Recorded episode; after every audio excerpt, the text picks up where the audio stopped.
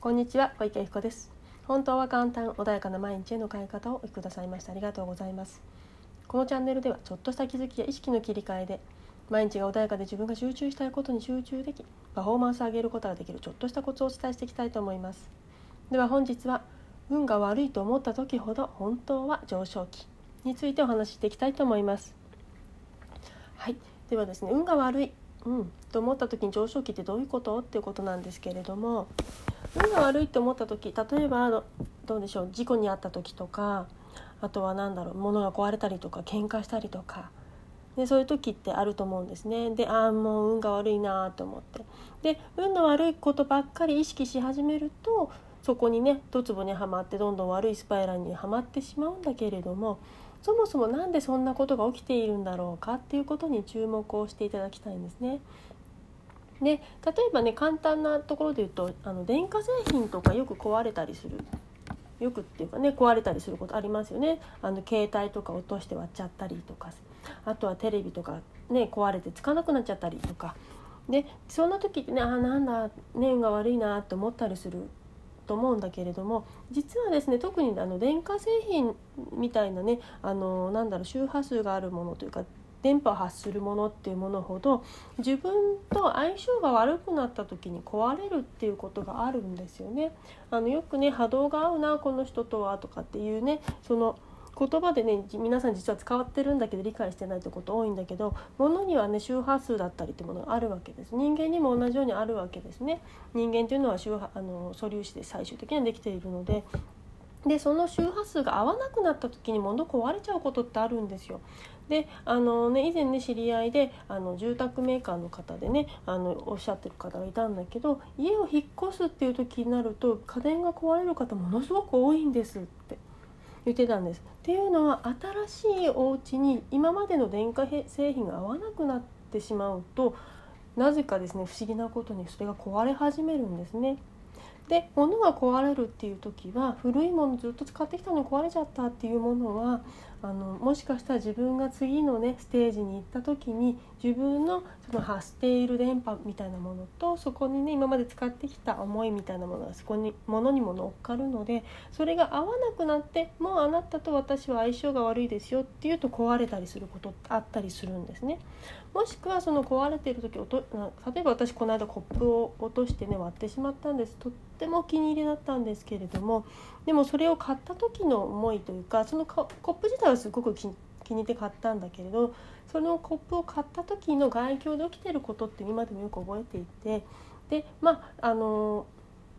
良くも悪くもですねもうそろそろ手放した方がいいようなねじあのじなんだろう事象が起きてたんですね。でまああそれをもう手放しなさいよっていう時期なんだなというふうに私は捉えて肯定的に捉えてですねそのグラスはすごくお気に入りだったけど今までありがとうっ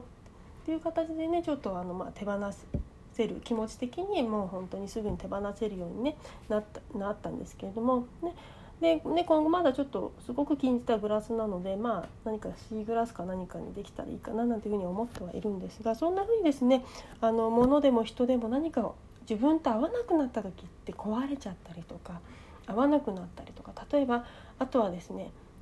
よく私ビリーフをねあの過去のビリーフ自分にそぐわないビリーフ思い込みを持ってる方のそのね思い込みっていうのを外すんだけどもその時にあまりにもそれが強いエネルギーを持っている方っていうのはその好転反応でですね怪我をしたりとか良くないと思い思われるようなことが起きる方がいるんです。まあ、毒出しだと思っていただければいいんだけれども、ね、あ本当に強い方だとね怪我をされたりする方もいるんです。でも実はそれ一見悪いように思うんだけど今までの自分の悪いものを出しているがために起きているだけのことなんですね。そうするとそれが終わった後に一気に運気が変わるっていう方すごくいっぱいいらっしゃいます。なのでその今運が悪いと思ってることは実はあの自分が上昇期自分がこれからうまくいくよっていう合図だったりすることがあるのでそこであのかえってね悪い悪い悪いと思い込んでまたそこで落ち込むとそこの周波数にもねあのはまってしまうので自分はあそっか今これ悪いこと起きてるけどいいことに行く好転反応なんだなっていうふうに捉えてじゃあ今何を手放したらいいの？もしくは何か手放れたのかなとか。例えばそのさっきのグラスじゃない私のグラスじゃないけどもそこで「ああどうして気に入ってたのに」って執着を始める。と前回のねどあのもうお話をしてますけど執着し始めるとそこに「なんでなんでなんで」っていうその念が乗っかってしまうと思考がねそこに凝り固まっていい情報が取れなくなっちゃう。せっかく何か壊れた時っていうのは新しいものが入ってくるよっていう時なんですね。なのでその自分が運が悪いと思った時ほど何かいらないものが手放れたんだと。で新しいものがこれから入ってくるんだな。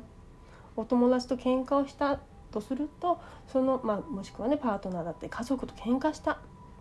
でも今まであった歪みみたいなものがそこに生まれてしまったらその喧嘩が起きてるわけですよね。ということはその喧嘩って何で起きたんだろうかって思った時にあ